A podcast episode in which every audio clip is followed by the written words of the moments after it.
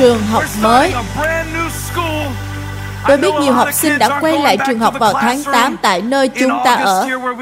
Và tôi nghĩ vì hôm nay tôi lại có một cơ hội để giảng dạy lời của Đức Chúa Trời, nên tôi sẽ giảng dạy cho các bạn một bài học. Nó hơn cả một sứ điệp. Nó là một buổi học. Và tiêu đề cho buổi học hôm nay đó là Các bạn sẵn sàng chưa nào? Các bạn sẵn sàng chưa nào? Sẵn sàng chưa nào? Tôi không nghĩ là các bạn đã sẵn sàng rồi đâu. Nào hãy bình luận. Tôi sẵn sàng. Tôi không thể dạy các bạn nấu ăn, Tôi không thể dạy các bạn tiếng Tây Ban Nha. Tôi không thể dạy các bạn những điều đó. Tôi không thể dạy các bạn CrossFit hay Hot Yoga. Tôi không thể dạy các bạn những điều đó. Nhưng hôm nay tôi muốn dạy các bạn một bài học. Và tôi cần biết Ai đang có mặt ở đây. Nào hãy điểm danh đi nào. Hãy bình luận tên và thành phố mà bạn ở. Hãy nói, Tôi có mặt, Tôi có mặt, Tôi có mặt, Tôi có mặt.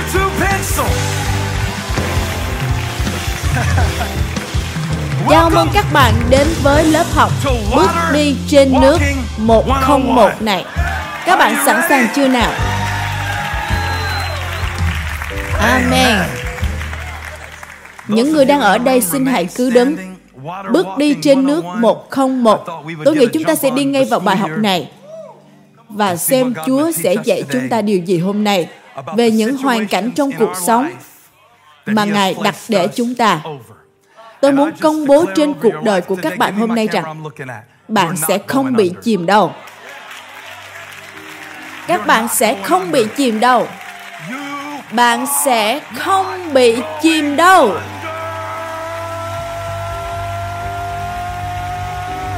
Tôi công bố điều đó.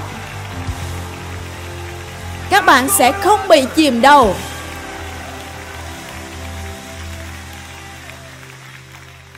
Cho nên, Tôi muốn giới thiệu cho các bạn bài học. Bước đi trên nước 101 Giáo án của bài học đến từ sách Matthew. Câu 22 đến câu 33 Tôi muốn các bạn tìm trong kinh thánh của mình đây là phân đoạn kinh thánh đầu tiên mà tôi đã giảng. Ngày hôm qua, không phải ngày hôm qua, mà là đầu tuần nay, tôi đã trình bày với các nhân sự bài giảng thứ hai mà tôi đã giảng tại tòa nhà Woodman, WOW, bước đi trên nước. Và đây là sứ điệp đầu tiên mà tôi đã giảng ở nhà thờ giám lý tại Montclair và buổi nhóm thanh niên. Hãy hô vang cho mẹ tôi, vì bà là người đã đưa tôi đến hội thánh. Hãy hô vang cho những người chịu đựng bài giảng đầu tiên của tôi. Điều tuyệt vời tại hội thánh giám lý là một bài giảng chỉ dài 12 phút. Cho nên nếu nó có dở tệ thì nó vẫn rất ngắn. Chứ không giống như bây giờ khi tôi thậm chí còn không hạn chế thời gian. Bởi vì không có ai đến đây cả, tôi chỉ thu âm bài giảng với vài nhân sự mà thôi.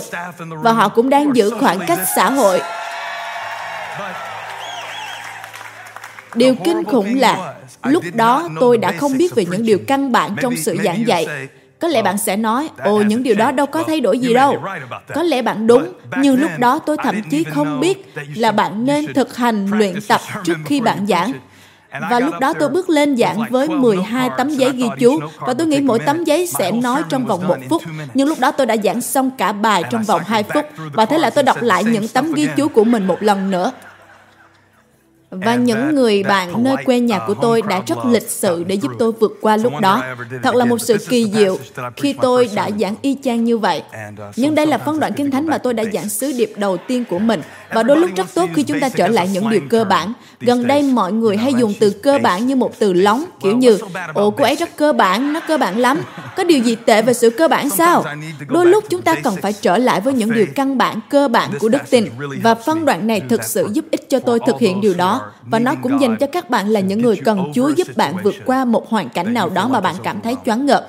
Kinh Thánh chép trong Matthew đoạn 14 câu 22, ngay tức thì Ngài dục các môn đồ xuống thuyền, đi trước qua bờ bên kia, trong lúc Ngài cho dân chúng ra về. Khi cho dân chúng ra về rồi, Ngài đi riêng lên núi để cầu nguyện. Tối đến, Ngài vẫn ở đó một mình. Vài tuần trước chúng ta đã nói về điểm này đúng không? Chúng ta nói về những nơi cô đơn. Và Chúa Giêsu đã chọn một nơi cô đơn để rồi tôi và bạn có thể kinh nghiệm Ngài trong những thời kỳ cô đơn nhất của cuộc đời chúng ta. Lúc này Chúa Giêsu sai các môn đồ lên thuyền. Lúc bấy giờ, thuyền đã ra giữa biển, bị sóng vỗ mạnh vì gió ngược. Vào lúc trước bình minh, Đức Chúa Giêsu bước đi trên mặt biển đến với các môn đồ.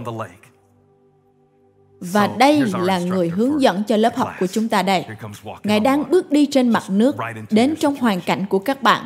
Kinh Thánh chép, khi thấy Ngài bước đi trên mặt biển, các môn đồ kinh hoảng và nói rằng, ấy là ma. Rồi họ la lên vì sợ hãi. Nhưng Chúa Giêsu lập tức phán với họ, hãy yên lòng, ta đây. Đừng sợ. Và sau đó Phi-e-rơ học trò đặc biệt của Chúa Giêsu. Một học trò luôn muốn hỏi những câu hỏi khác ở trong lớp. Phi-e-rơ thưa rằng, lạy Chúa, nếu là Chúa, xin khiến con đi trên mặt nước đến với Chúa. Ngài phán, hãy đến. Phi-e-rơ ra khỏi thuyền, bước đi trên mặt nước. Từ viết tắt của nó trong tiếng Anh là wow. Hãy bình luận wow, bước đi trên mặt nước đến với Chúa Giêsu. Nhưng khi thấy gió thổi, Phi-e-rơ hoảng sợ và bắt đầu chìm xuống nước. Ông la lên, Chúa ơi xin cứu con. Tức thì, Đức Chúa Giêsu đưa tay nắm lấy Phi-e-rơ và nói rằng, con thật ít đức tin, sao con lại nghi ngờ? Khi Ngài và Phi-e-rơ lên thuyền rồi thì gió yên lặng. Và rồi những người trên thuyền thờ phượng Ngài và nói, Thầy thật là con Đức Chúa Trời. Chúa ơi, chúng con cảm ơn vì lời của Ngài vượt trên thời gian, không gian và địa lý. Ngay giờ này, chúng con cầu xin Ngài rằng trong giây phút này, lòng chúng con sẽ vững an, sẽ yên lòng trong sự hiện diện của Ngài, để chúng con có thể nghe lời của Ngài và di chuyển hướng về mục đích của Ngài. Con cảm ơn vì từng người mà Ngài đã đưa đến với sứ điệp này. Con tin rằng chúng con ở đây vì một lý do nào đó. Con tin rằng Ngài đang kêu gọi và đang kéo chúng con gần Ngài. Con cảm ơn Ngài vì Ngài đang ở trong hoàn cảnh của chúng con và giúp đỡ chúng con. Xin phán lời Ngài vào lòng của chúng con. Nguyện lời Ngài đâm chồi, nảy lọc kết quả thịnh vượng và hoàn tất công việc mà Ngài muốn trong danh của Chúa Giêsu. Amen. Nào hãy vỗ tay và cảm ơn Chúa vì lời của Ngài. Những người trong phòng xin mời các bạn ngồi. I worked up a thirst. Can you? Cảm ơn Holy. Đây là Holy Fatigue.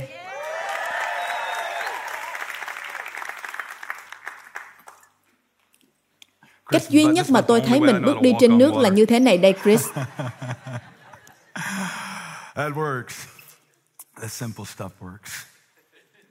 Rất đơn giản, rất đơn giản. Trong cuộc đời tôi, tôi đã đọc phân đoạn này rất nhiều lần. Nhưng tôi sợ rằng đôi lúc chúng ta đọc lướt qua, đọc qua loa những điều mà Chúa muốn chúng ta đào sâu. Và trong giáo án bài học của chúng ta hôm nay, có một vài chi tiết các bạn sẽ không tin điều này, nhưng hôm nay tôi đã liệt kê ra những điểm chính của bài học. Cho nên, những người thích ghi chép, các bạn luôn mệt mỏi vì cách giảng dạy khó hiểu của tôi. Hôm nay các bạn sẽ được ở thiên đàng đây, bởi vì tôi có ít nhất 6 ý tưởng từ phân đoạn này. Bước đi trên nước 101 Có thể tôi sẽ nói thêm ý tưởng số 7 nếu Chúa cho phép chúng ta về thời gian. Nhưng tôi để ý thấy rất nhiều lần, khi chúng ta bước vào một hoàn cảnh như các môn đồ ở đây, và có lẽ nó giống như hoàn cảnh trong công việc của bạn ngay lúc này hay là gia đình của bạn các con của bạn. không biết rằng ống tên của các bạn đã đầy những mũi tên chưa? và thật lòng thì ống tên của các bạn đang rung lên đấy. kinh thánh cũng thật hài hước khi ẩn dụ như thế đúng không? khi chúng ta thấy mình ở trong những hoàn cảnh như thế này thì chúng ta thường có xu hướng trách móc đổ lỗi các môn đồ thường thích tranh cãi với nhau mỗi khi họ có cơ hội.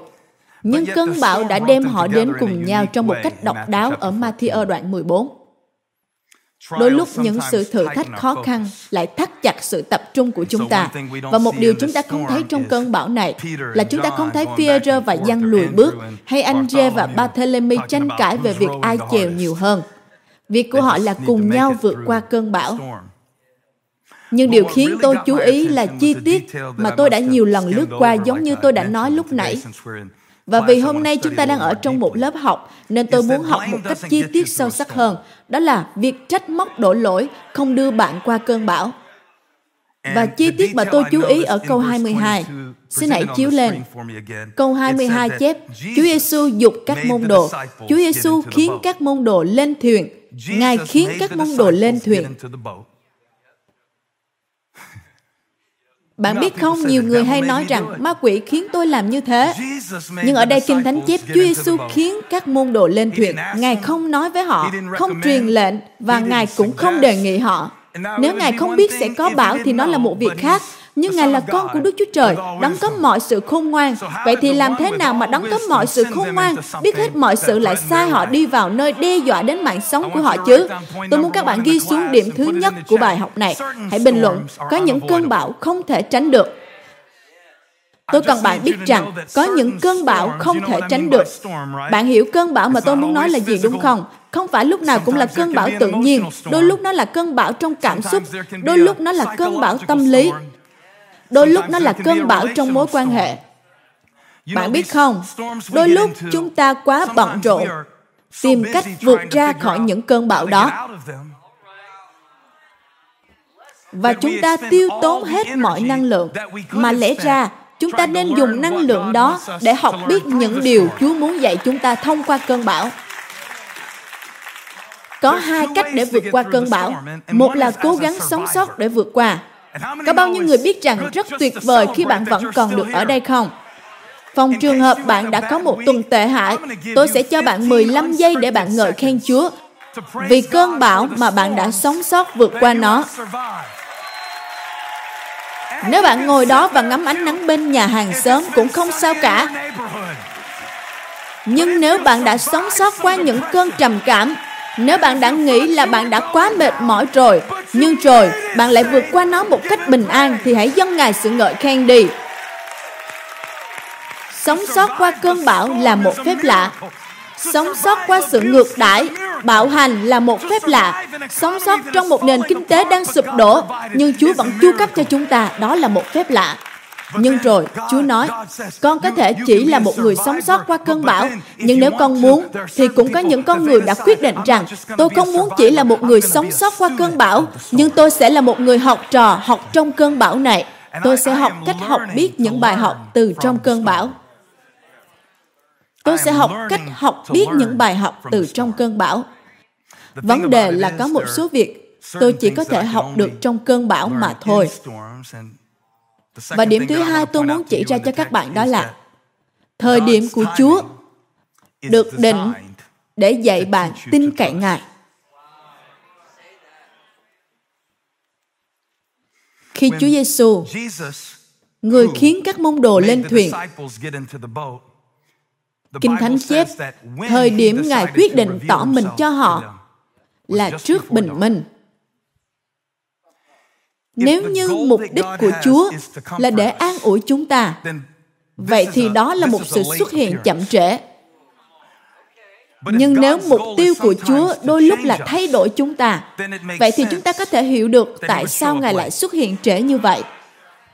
Một lần nọ tôi giảng một bài có tựa đề là tin cậy thời điểm của Chúa.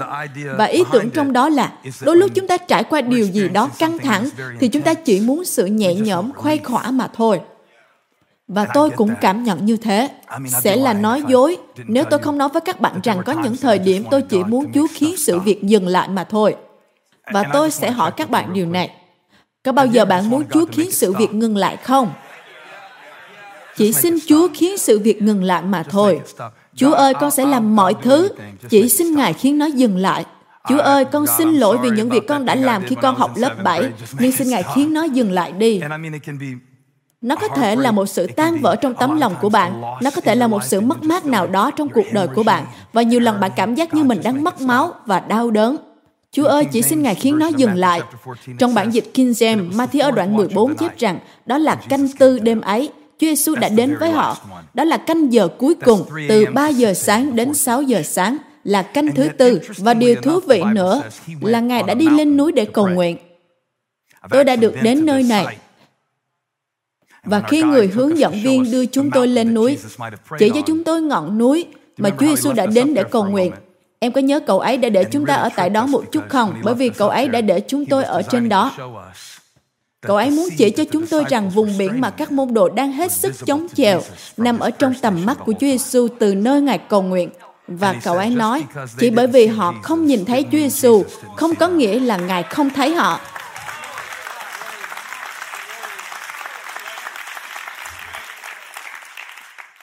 Điểm thứ hai, phần B. Phần này không nằm trong bài kiểm tra đầu. Chỉ bởi vì tôi không thấy Ngài, không có nghĩa là Ngài không nhìn xem tôi. Và cậu ấy để chúng tôi lại trên đỉnh núi cả giờ đồng hồ. Người hướng dẫn viên khi chúng tôi đến Israel. Và tôi đã khóc ở đó về những thời điểm lúc tôi nghĩ rằng Ngài đã rời bỏ tôi. Canh tư đêm ấy. Canh giờ thứ tư đêm ấy. Canh thứ nhất không quá tệ. Rồi canh thứ hai. Canh thứ ba. Tôi cảm giác như thời điểm này ở đất nước chúng ta. Tôi không biết ở đất nước của các bạn thế nào. Nhưng ở đây tôi cảm giác như thời điểm này là canh giờ thứ tư đối với nhiều người trong chúng ta. Chứ không hẳn là đối với tất cả mọi người. những điều khác thường đã bao mòn mọi thứ. khi chúng ta mới bắt đầu bước vào thời kỳ cách ly tôi như ồ việc này cũng khá hay đấy. cuộc sống đang chậm lại một chút. để rồi chúng ta sẽ có thêm thời gian cho gia đình và ống tên của tôi thì đã đầy Tôi đã có quá đủ thời gian cho gia đình. cho đến khi con gái tôi 40 tuổi và con bé thì chỉ mới 9 tuổi mà thôi. Dù gì thì tôi cũng rất yêu chúng. Nhưng còn đức tin ở canh giờ thứ tư thì sao? Tôi đã thấy nhiều người với đức tin ở canh giờ thứ nhất, đức tin canh giờ thứ hai, đức tin canh giờ thứ ba. Nhưng thời điểm của Chúa không được định để làm cho chúng ta cảm thấy khuây khỏa nhẹ nhõm. Nếu nó không được định để ban cho bạn sự nhẹ nhõm, vậy thì nó được định để ban cho bạn điều gì đây? Sự mặc khải. Tôi sẽ trở lại nhanh thôi.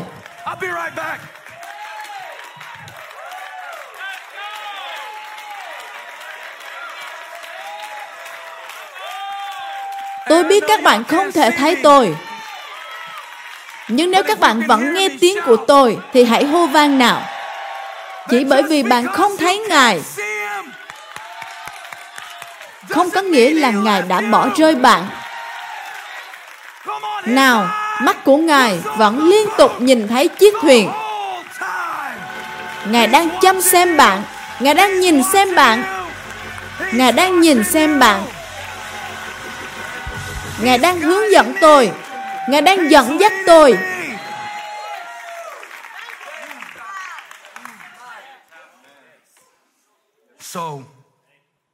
Thật thú vị khi thời điểm của Chúa nào bạn biết không, thời điểm của chúng ta thường được phân bổ xung quanh thời điểm mà chúng ta nghĩ rằng Chúa nên hành động.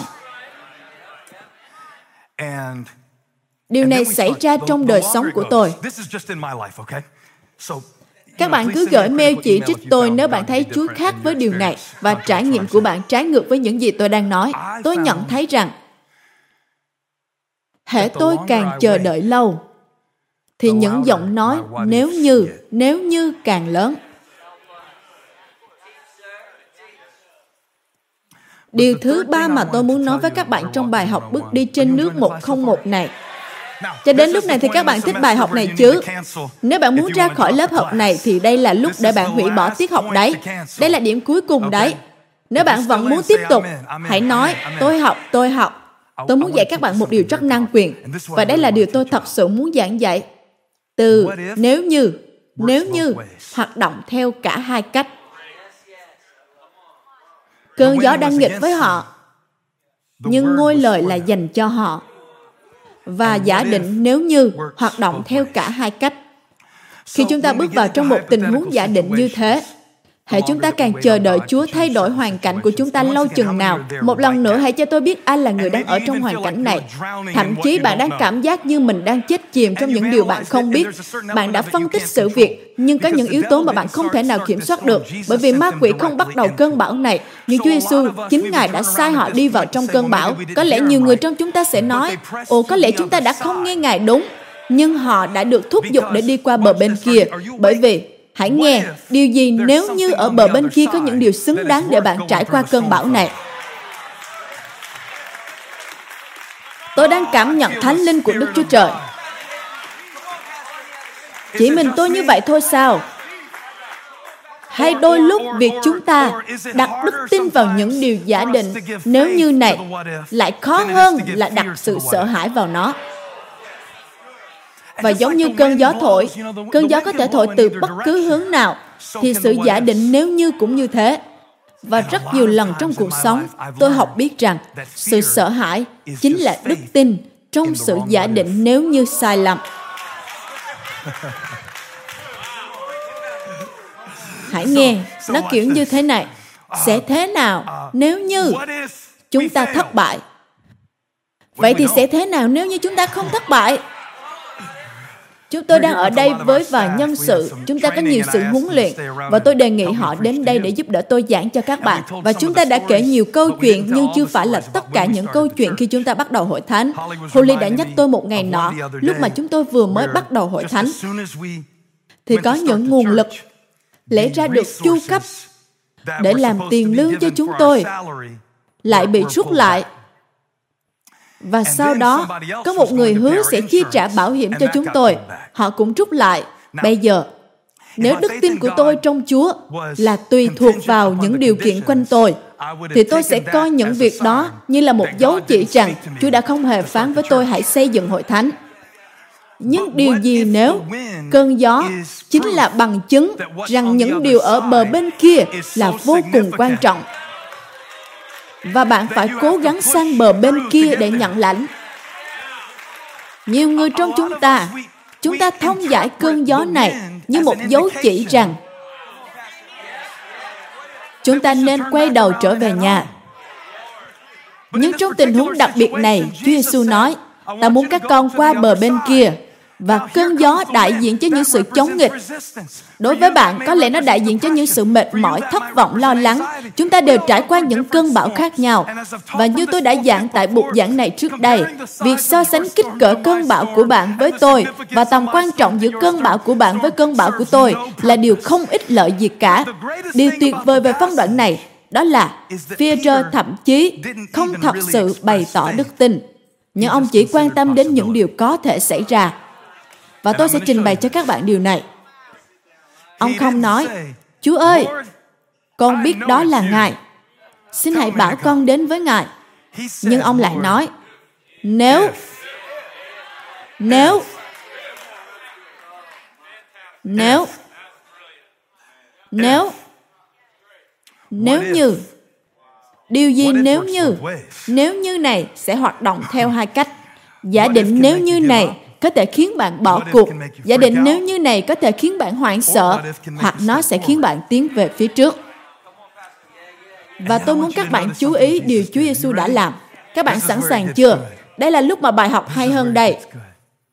Ông nói, nếu là Ngài, xin hãy phán với con một lời. Và Chúa Giêsu làm đúng theo nghĩa đèn. Ngài phán với ông đúng một lời.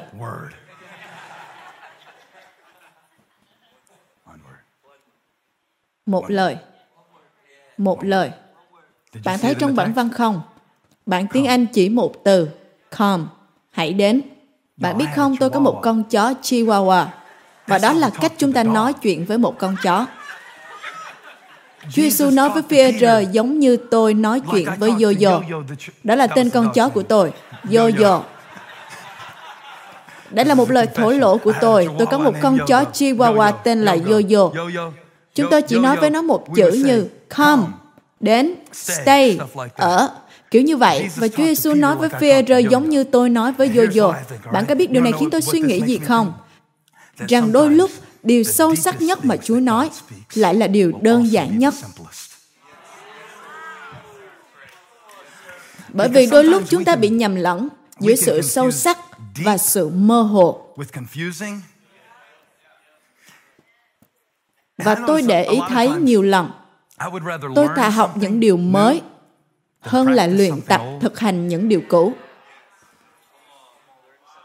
Có những điều sâu nhiệm mà Chúa phán sẽ rất đơn giản, giống như từ đến.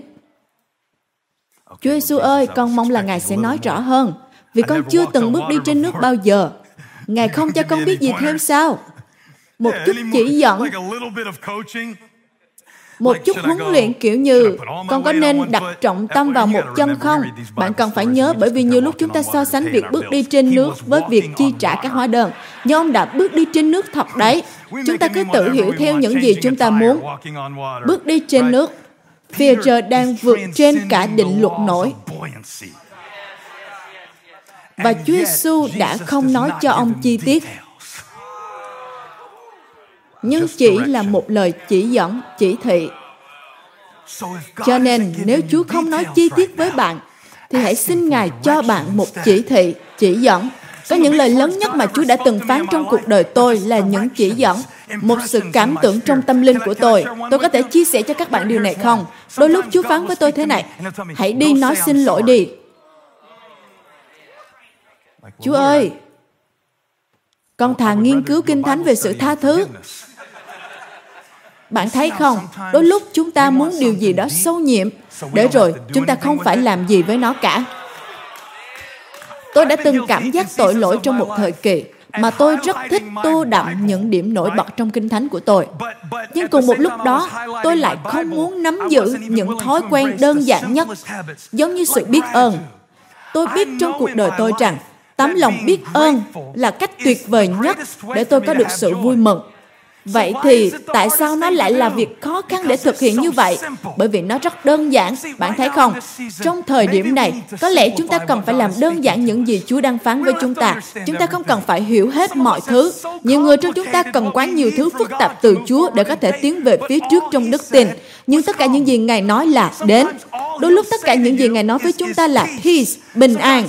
Đôi lúc tất cả những gì Ngài nói với chúng ta là yêu thương, là tha thứ, và tôi nhận ra rằng đôi lúc Chúa sẽ không cho chúng ta biết chi tiết, nhưng Ngài sẽ đưa ra sự chỉ dẫn.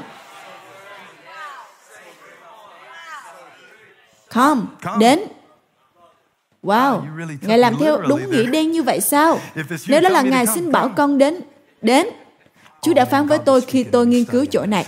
Ngài nói, con có biết là đôi lúc con muốn có một sự ấn chứng xác nhận để vâng phục ta không? Chúa ơi, con sẽ làm điều đó. Nếu Ngài cho con một dấu hiệu, dù gì thì bạn vẫn biết mình nên làm thế, nhưng bạn cứ xin. Chúa ơi, cho con một dấu hiệu thì con sẽ dâng phần 10. Cho con một dấu hiệu thì con sẽ làm. Trong khi bạn đã biết là bạn phải làm điều đó. Chúa nói, mạng lệnh của ta chính là sự ấn chứng xác nhận. Chúa ơi, con không biết là con có thể làm hay không ta sẽ không bảo con đến nếu con không thể đến. Hãy để tôi liên hệ đến gia đình. Ta sẽ không đặt con làm cha của nó nếu ta không giúp con nuôi dạy nó. Khi tôi cảm giác tôi không có đủ, tôi nhận ra rằng nếu chúa ban nó cho tôi, thì ngài cũng đặt nó trong tôi. Ngài cũng đặt nó trong tôi. Khi ngài nói, hãy đến. Khi ngài truyền lệnh thì Ngài cũng ban cho tôi sức mạnh để tôi bước ra và bước đi.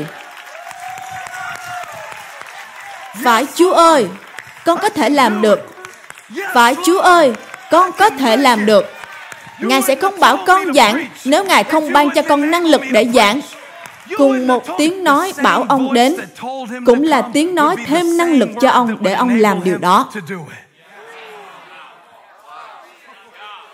Cho nên tôi không cần thêm sự ấn chứng xác nhận nào nữa, vì Ngài đã bảo tôi làm thế. Nhưng Chúa ơi, có thêm điểm phụ chỉ dẫn nào không? Kiểu như, đến là phần một La Mã, sau đó là chân trái trước, chân phải sau. Hãy chỉ cho con cách đi đi. Đến. Và Peter đã làm theo và nó đã làm cho phần kế tiếp trở nên kỳ lạ. Kỳ lạ. Có lẽ khi nói điều này, tôi sẽ đánh mất đi ai đó ở đây, bởi vì nó rất kỳ lạ. Có bao nhiêu môn đồ nào? Sao các bạn trả lời chậm vậy? Sợ tôi đánh lừa các bạn sao? Ồ, thật ra tất cả chúng ta đều là môn đồ của Chúa mà. Hơn cả 12 người. Nhưng vào ngày hôm đó có bao nhiêu môn đồ trên thuyền nào? 12 môn đồ. Nào bây giờ đừng để Juda vào. 11 môn đồ không như Juda. 11 môn đồ chân thật và Juda là một người đi theo hướng khác. tất cả đều đi qua bờ bên kia.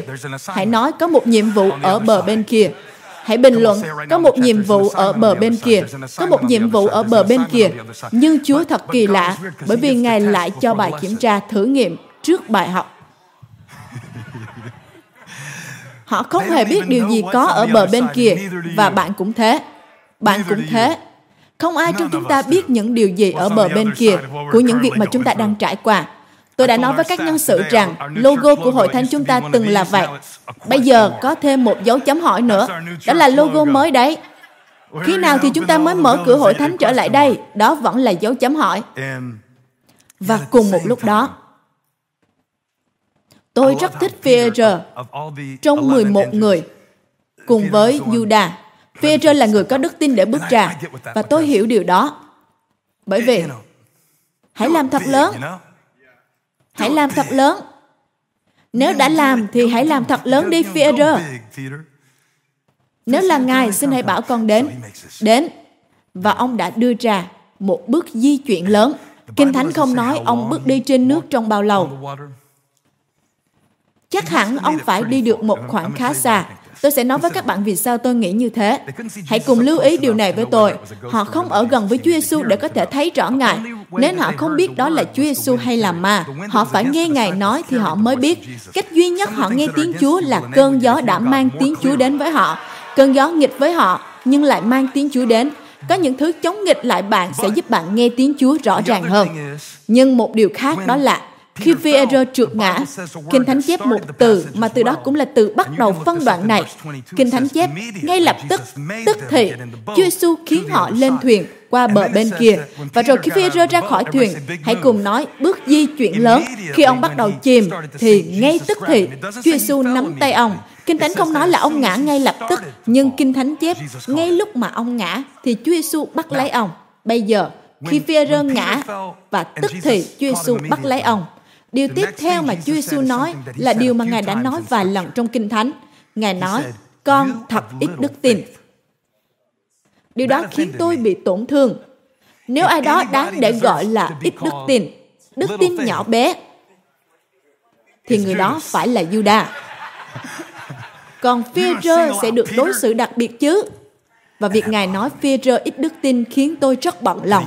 Ý tôi là nếu ai đó nghĩ ông ít đức tin, thì hãy thử làm điều đó đi. Khi ai đó nói, ồ, bài giảng không tệ nhỉ, thì tôi như, ồ, vậy thì bạn cứ thử giảng một bài đi. Tôi sẽ nghe bạn giảng, tôi sẽ nghe bài giảng hay nhất của bạn, nên hãy giảng bài hay nhất nhé. Ồ, tôi nghĩ anh chị nên kiên nhẫn hơn với các con của mình. Hay lắm, tôi sẽ gửi chúng cho anh vài ngày để anh kiên nhẫn với chúng nhé.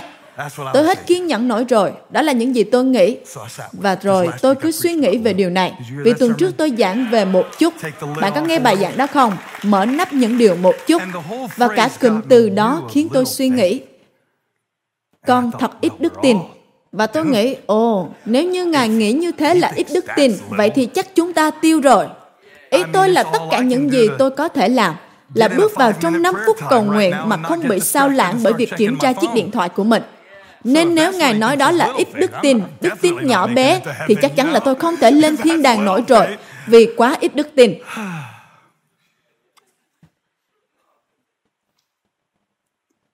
Nhưng cụm từ con thật ít đức tin không nhất thiết là nói về chất lượng. Nó có thể nói về số lượng. Không phải là có bao nhiêu đức tin mà là đức tin ấy sẽ đi bao xa. Đức tin nhỏ không có nghĩa là nó không mạnh nhưng nó có nghĩa là nó không được giữ vững duy trì lâu. Bây giờ tôi muốn trình bày cho các bạn một điều và tôi muốn các bạn hãy dựa vào điều này. tôi đã nghĩ chúa giêsu ơi nếu đó là đức tin nhỏ bé, vậy thì đức tin lớn là gì đây? Ngay lập tức một điều đánh động trong tôi, một phân đoạn kinh thánh mà tôi đã đọc về một trong hai lần mà Chúa Giêsu ngạc nhiên. Chỉ có hai lần trong Tân ước chép rằng Chúa Giêsu ngạc nhiên. Một lần là ở quê hương của Ngài, nơi họ không có đức tin nơi Ngài, bởi vì họ quá quen thuộc với Ngài. Đó là cả một bài giảng và chúng ta không có thời gian trong lớp học này. Đó sẽ là bài giảng sự quen thuộc 101 và chúng ta sẽ nói về nó vào một ngày khác. Chúng ta sẽ nói về việc sự quen thuộc đôi lúc lại là kẻ thù của đức tin. Cách mà khi bạn đã quá quen thuộc thoải mái với cuộc đời của bạn thì bạn lại e sợ để làm những việc khác. và đó là một lần ngài bị ngạc nhiên bởi sự thiếu đức tin của họ. nhưng điều tôi muốn trình bày cho các bạn trong Matthew đoạn 8, chúng ta sẽ thấy một trong những lần mà Chúa Giêsu ngạc nhiên ở trong Matthew đoạn 8 này. Kinh Thánh chép có một viên đội trưởng, một viên chức quân đội Ông có một người đầy tớ bị bệnh. Ông có một nan đề. Cơn bão của ông không phải là một cơn mưa lớn hay một trận bão lớn với sấm sét và chớp nhoáng. Nhu cầu của ông liên quan đến bệnh tật của những người ông quan tâm. Matthew đoạn 8 câu 5 Khi Đức Chúa Giêsu ở thành Capernaum, có một viên đội trưởng đến với Ngài. Hãy nghe, lời này là dành cho các bạn. Thánh linh của Đức Chúa Trời cho tôi phân đoạn này, bởi vì tôi không thể hiểu nếu đó là đức tin nhỏ bé. Vậy thì đức tin lớn là gì? Và viên đội trưởng này xin Chúa Giêsu, thưa thầy, đầy tớ của tôi bị bại, nằm liệt ở nhà, đau đớn lắm. Đức Chúa Giêsu phán, ta có nên đến chữa lành cho nó chăng? Bạn thấy có sự tương phản ở đây không? Phi-e-rơ nói, nếu là Ngài xin bảo con đến. Chúa Giêsu thì hỏi viên đội trưởng, ta có nên đến chăng? Và những điều tôi thấy kế tiếp đã thổi bay tâm trí của tôi. Tôi chưa từng thấy nó trước đây. Tôi đã giảng từ năm 16 tuổi nhưng tôi chưa từng thấy điều này trước đây trong phân đoạn này. Viên đội trưởng đáp, Lạy Chúa, tôi không xứng đáng trước Chúa vào nhà. Chỉ xin Chúa phán một lời. Thì đầy tớ của tôi sẽ được lành. Vì chính tôi ở dưới quyền người khác Tôi cũng có quân lính dưới quyền tôi. Tôi bảo đứa này đi thì nó đi, bảo tên khác đến thì nó đến, bảo đầy tớ tôi làm việc này thì nó làm. Nghe vậy, Đức Chúa Giêsu ngạc nhiên. Ngài không ngờ. Ngài bị thổi bay, giống như biểu tượng cảm xúc nổ tung vậy. Ngài ngạc nhiên và Ngài phán với những người đi theo rằng, Thật ta bảo các người, ta chưa thấy ai trong dân Israel có đức tin lớn như vậy. Và Chúa phán với tôi điều này. Một môn đồ nói, nếu là Ngài xin bảo con đến. Chúa Giêsu nói, đức tin con thật nhỏ bé. Một người đàn ông nói, Chúa Giêsu, con biết Ngài là ai và Ngài có thể ở lại đây. Và Chúa phán, đôi lúc cần một đức tin lớn hơn để ở lại. Ở lại. Người nào để tâm trí mình nương cậy nơi Chúa thì Ngài sẽ gìn giữ người trong sự bình an trọn vẹn. Vì người tin cậy Ngài, tôi nghe Chúa nói rằng các con có thể đến điều đó ổn đó là đức tin nhỏ bé.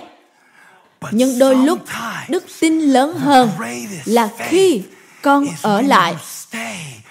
bởi vì con tin rằng đấng phán những lời này có thẩm quyền trên mọi hoàn cảnh bạn thấy không?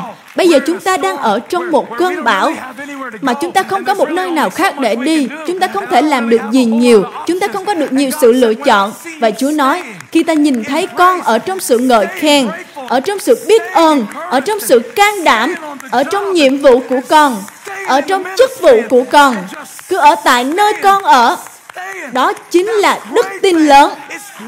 đó là đức tin lớn. khi bạn ở lại đó là một đức tin lớn. bạn có thể đến nếu bạn muốn. nhưng Chúa Giêsu nói đức tin lớn là khi con biết rằng nếu ta đã nói hãy đi qua bờ bên kia thì không có một cơn bão nào một ma quỷ nào một con virus nào trên thế giới có thể ngăn cản điều đó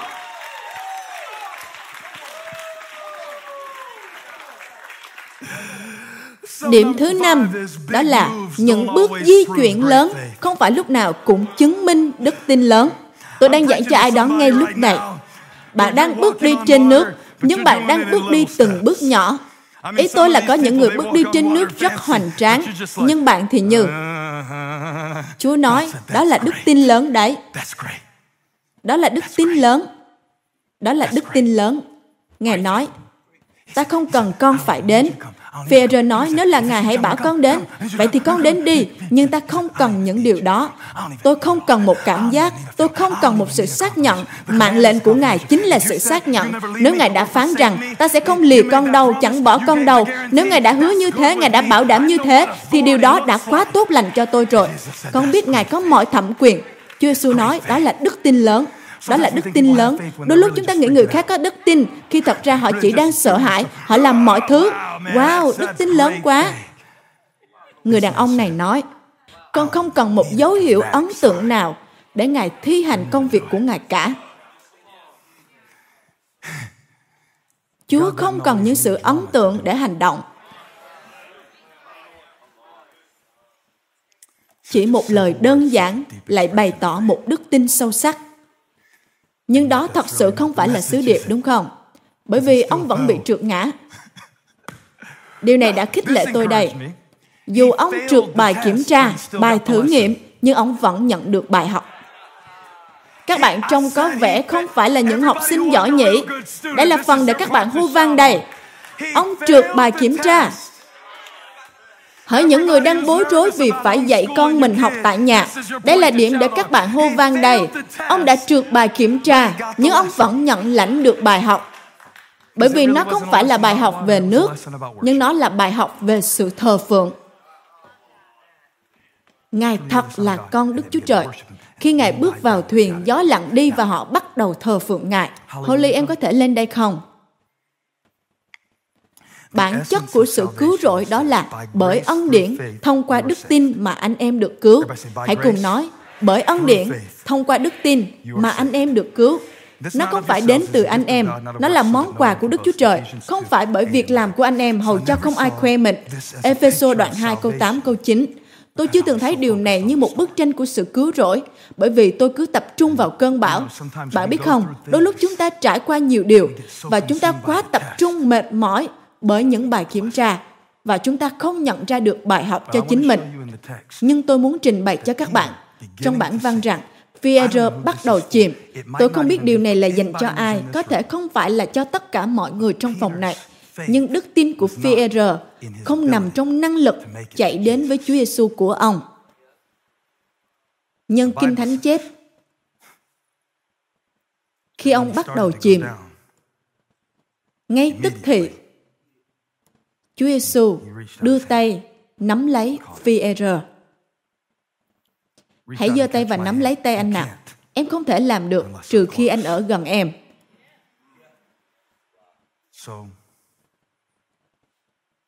Đức tin của tôi không nằm ở việc tôi có thể đi được bao xa. Em có nhớ khi Graham bắt đầu chơi bắt bóng không? Thằng bé rất giỏi trò này. Tôi rất tự hào khi các con của tôi chơi tốt trong vị trí này của sân bóng chạy. Giống như tôi vậy, khi tôi còn bé tôi đã rất giỏi bắt bóng. Và giải đấu mà các con của tôi chơi. Thường thì chúng sẽ không chơi tại sân nhà, bởi vì tất cả những người bắt bóng khác rất tệ. Ngoại trừ các con của chúng ta đúng không em? Chúng rất giỏi bắt bóng. Và khi huấn luyện viên cố gắng để người ném bóng thứ ba, ném về phía gôn nhà, nhưng cậu ấy không thể làm được. Tôi nhớ có một lần vị huấn luyện viên la lối vào cậu bé chơi thứ ba. Ném bóng về gôn nhà đi. Khi bạn con chạy về gôn, con hãy ném mạnh nó. Cậu bé kia trả lời, con không thể ném được. Vị huấn luyện viên nói, không sao cả. Con đã có một người bắt bóng giỏi rồi.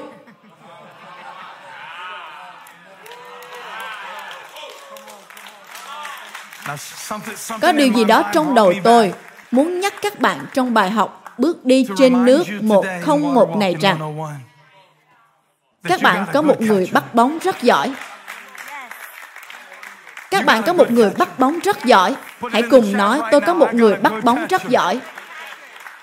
Tôi không biết mình có thể ném được không. Đức tin của tôi rất nhỏ. Nhưng tôi vẫn sẽ tiến về phía trước và ném nó. Không bởi vì tôi có thể làm được nó.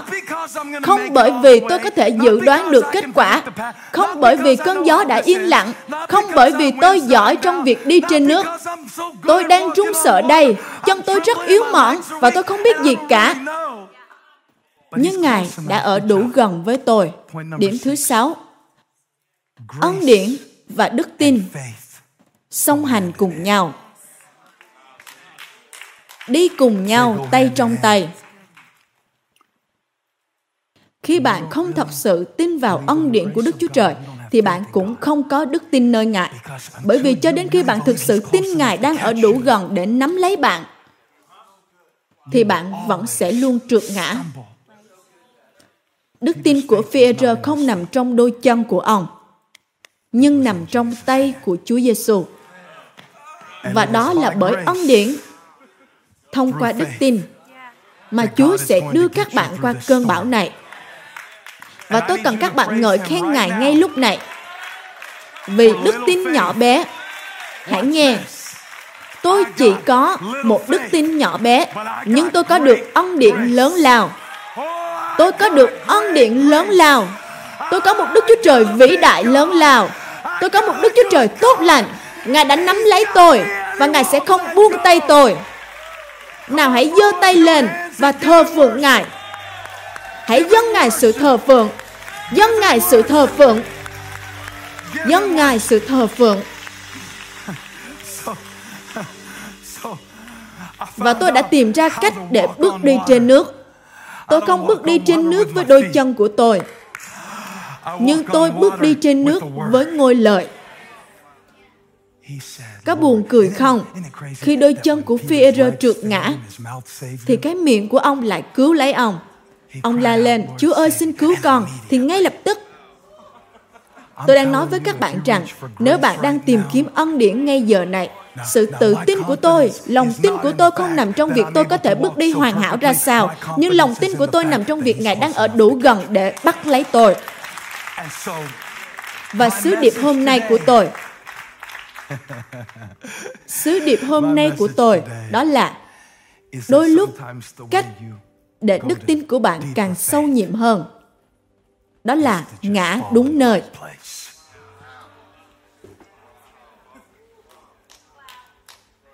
Đây là kết thúc của bài học bước đi trên nước 101.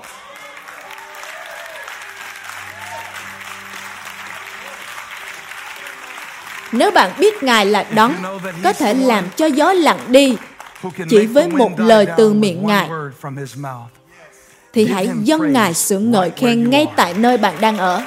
Hãy dâng Ngài sự ngợi khen và tôn quý. Nào tôi có một đấng rất giỏi bắt lấy tôi. Tôi là một người bước đi loạn choạng Nhưng tôi có một đấng rất giỏi bắt lấy tôi. Cho nên tôi sẽ tiến về phía trước Chứ không bị chìm trong biển nước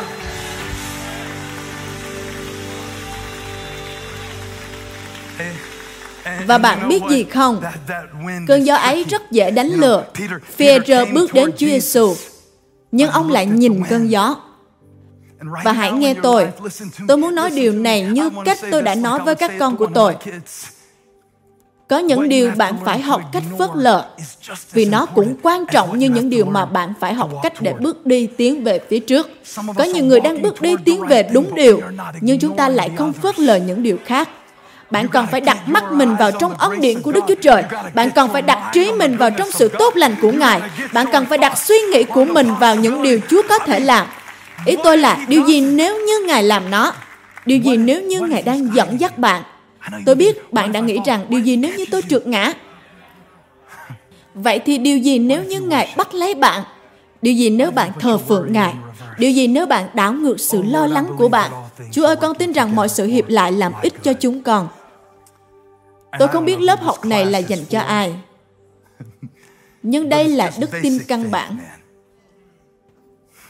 rằng đức tin của tôi không nằm trong đức tin của tôi, nhưng nằm trong ân điển của Đức Chúa Trời. Nào hãy nghe. Tôi nghe Ngài đang nói, đến. Như điều mà Ngài đã nói với phi e Tôi đang nghe Ngài nói với tôi. Tôi nghe Ngài đang nói với các bạn trong thời kỳ này. Và điều đó mang những ý nghĩa khác nhau cho từng người trong chúng ta. Đối với bạn có thể điều đó có nghĩa là đến gần hơn với chúa trong thời kỳ này bởi vì bạn đã không nghe lời ngài. Nhưng bạn đã bị cơn gió thổi bay. Đối với nhiều người nó có lẽ là bạn đã không còn bước về phía trước hướng đến những điều chúa trao cho bạn để làm. Bởi vì nhiều điều đang chống nghịch lại bạn nhưng hãy nhớ cơn gió có thể mang lời ngài vào trong lòng của bạn. Và đối với nhiều người trong chúng ta nó có nghĩa là trong giây phút này tôi cần dừng lại và nói rằng chúa ơi con đang chìm chúa ơi. Con không thể chống chọi bằng sức riêng của con. Xin ngài hãy cứu con. Xin ngài hãy giải cứu con. Xin ngài chỉ cho con biết con phải làm thế nào viên đội trưởng nói chỉ cần ngài phán một lời thì đầy tớ của con sẽ được lành. Chúa ơi con cảm ơn vì đặc ân trao giảng lời ngài ngày hôm nay. Lời ngài là năng quyền lời ngài là đời đời. Lời ngài là lời sống. Chúng con đặt tay mình vào trong tay ngài. Chúng con đặt đức tin của mình vào trong ân điển của ngài. Hallelujah. Cảm ơn chúa giêsu chúng con mở miệng mình và nói rằng ngài thật là con đức chúa trời. Đây là canh giờ thứ tư cho ai đó. và có lẽ họ đang tự hỏi tôi sẽ chết chìm ở đây như vậy sao? tôi không biết nữa. Tôi không biết có còn cái gì gọi là bờ bên kia cho tôi không. Con cảm ơn vì mắt của ngài đang dõi theo họ. Và ngài đã phán lời ngài hôm nay đến trên hoàn cảnh của họ. sau tất cả chúng con không thể thật sự bước đi trên nước được nhưng chúng con có thể bước đi trên lời của ngài. Xin hãy phán lời ngài chúa ơi. Phán với mỗi tấm lòng của chúng con ngay giờ này. Ngài biết dân sự ngài cần nghe điều gì. Xin kêu gọi họ đến gần với ngài. Xin bảo họ đến với ngài. Và dùng cánh tay phải công chính của ngài nâng đỡ họ. Con công bố lời ngài hôm nay cho từng thành phố từng quốc gia từng con dân của ngài những người đang tham dự trong chức vụ này, ngay lúc này, xin phán lời ngài và chữa lành họ. Viên đội trưởng nói, con không cần ngài phải đến. Chỉ cần ngài sai lời của ngài đến nhà của con. Xin hãy sai lời ngài đến nhà của họ.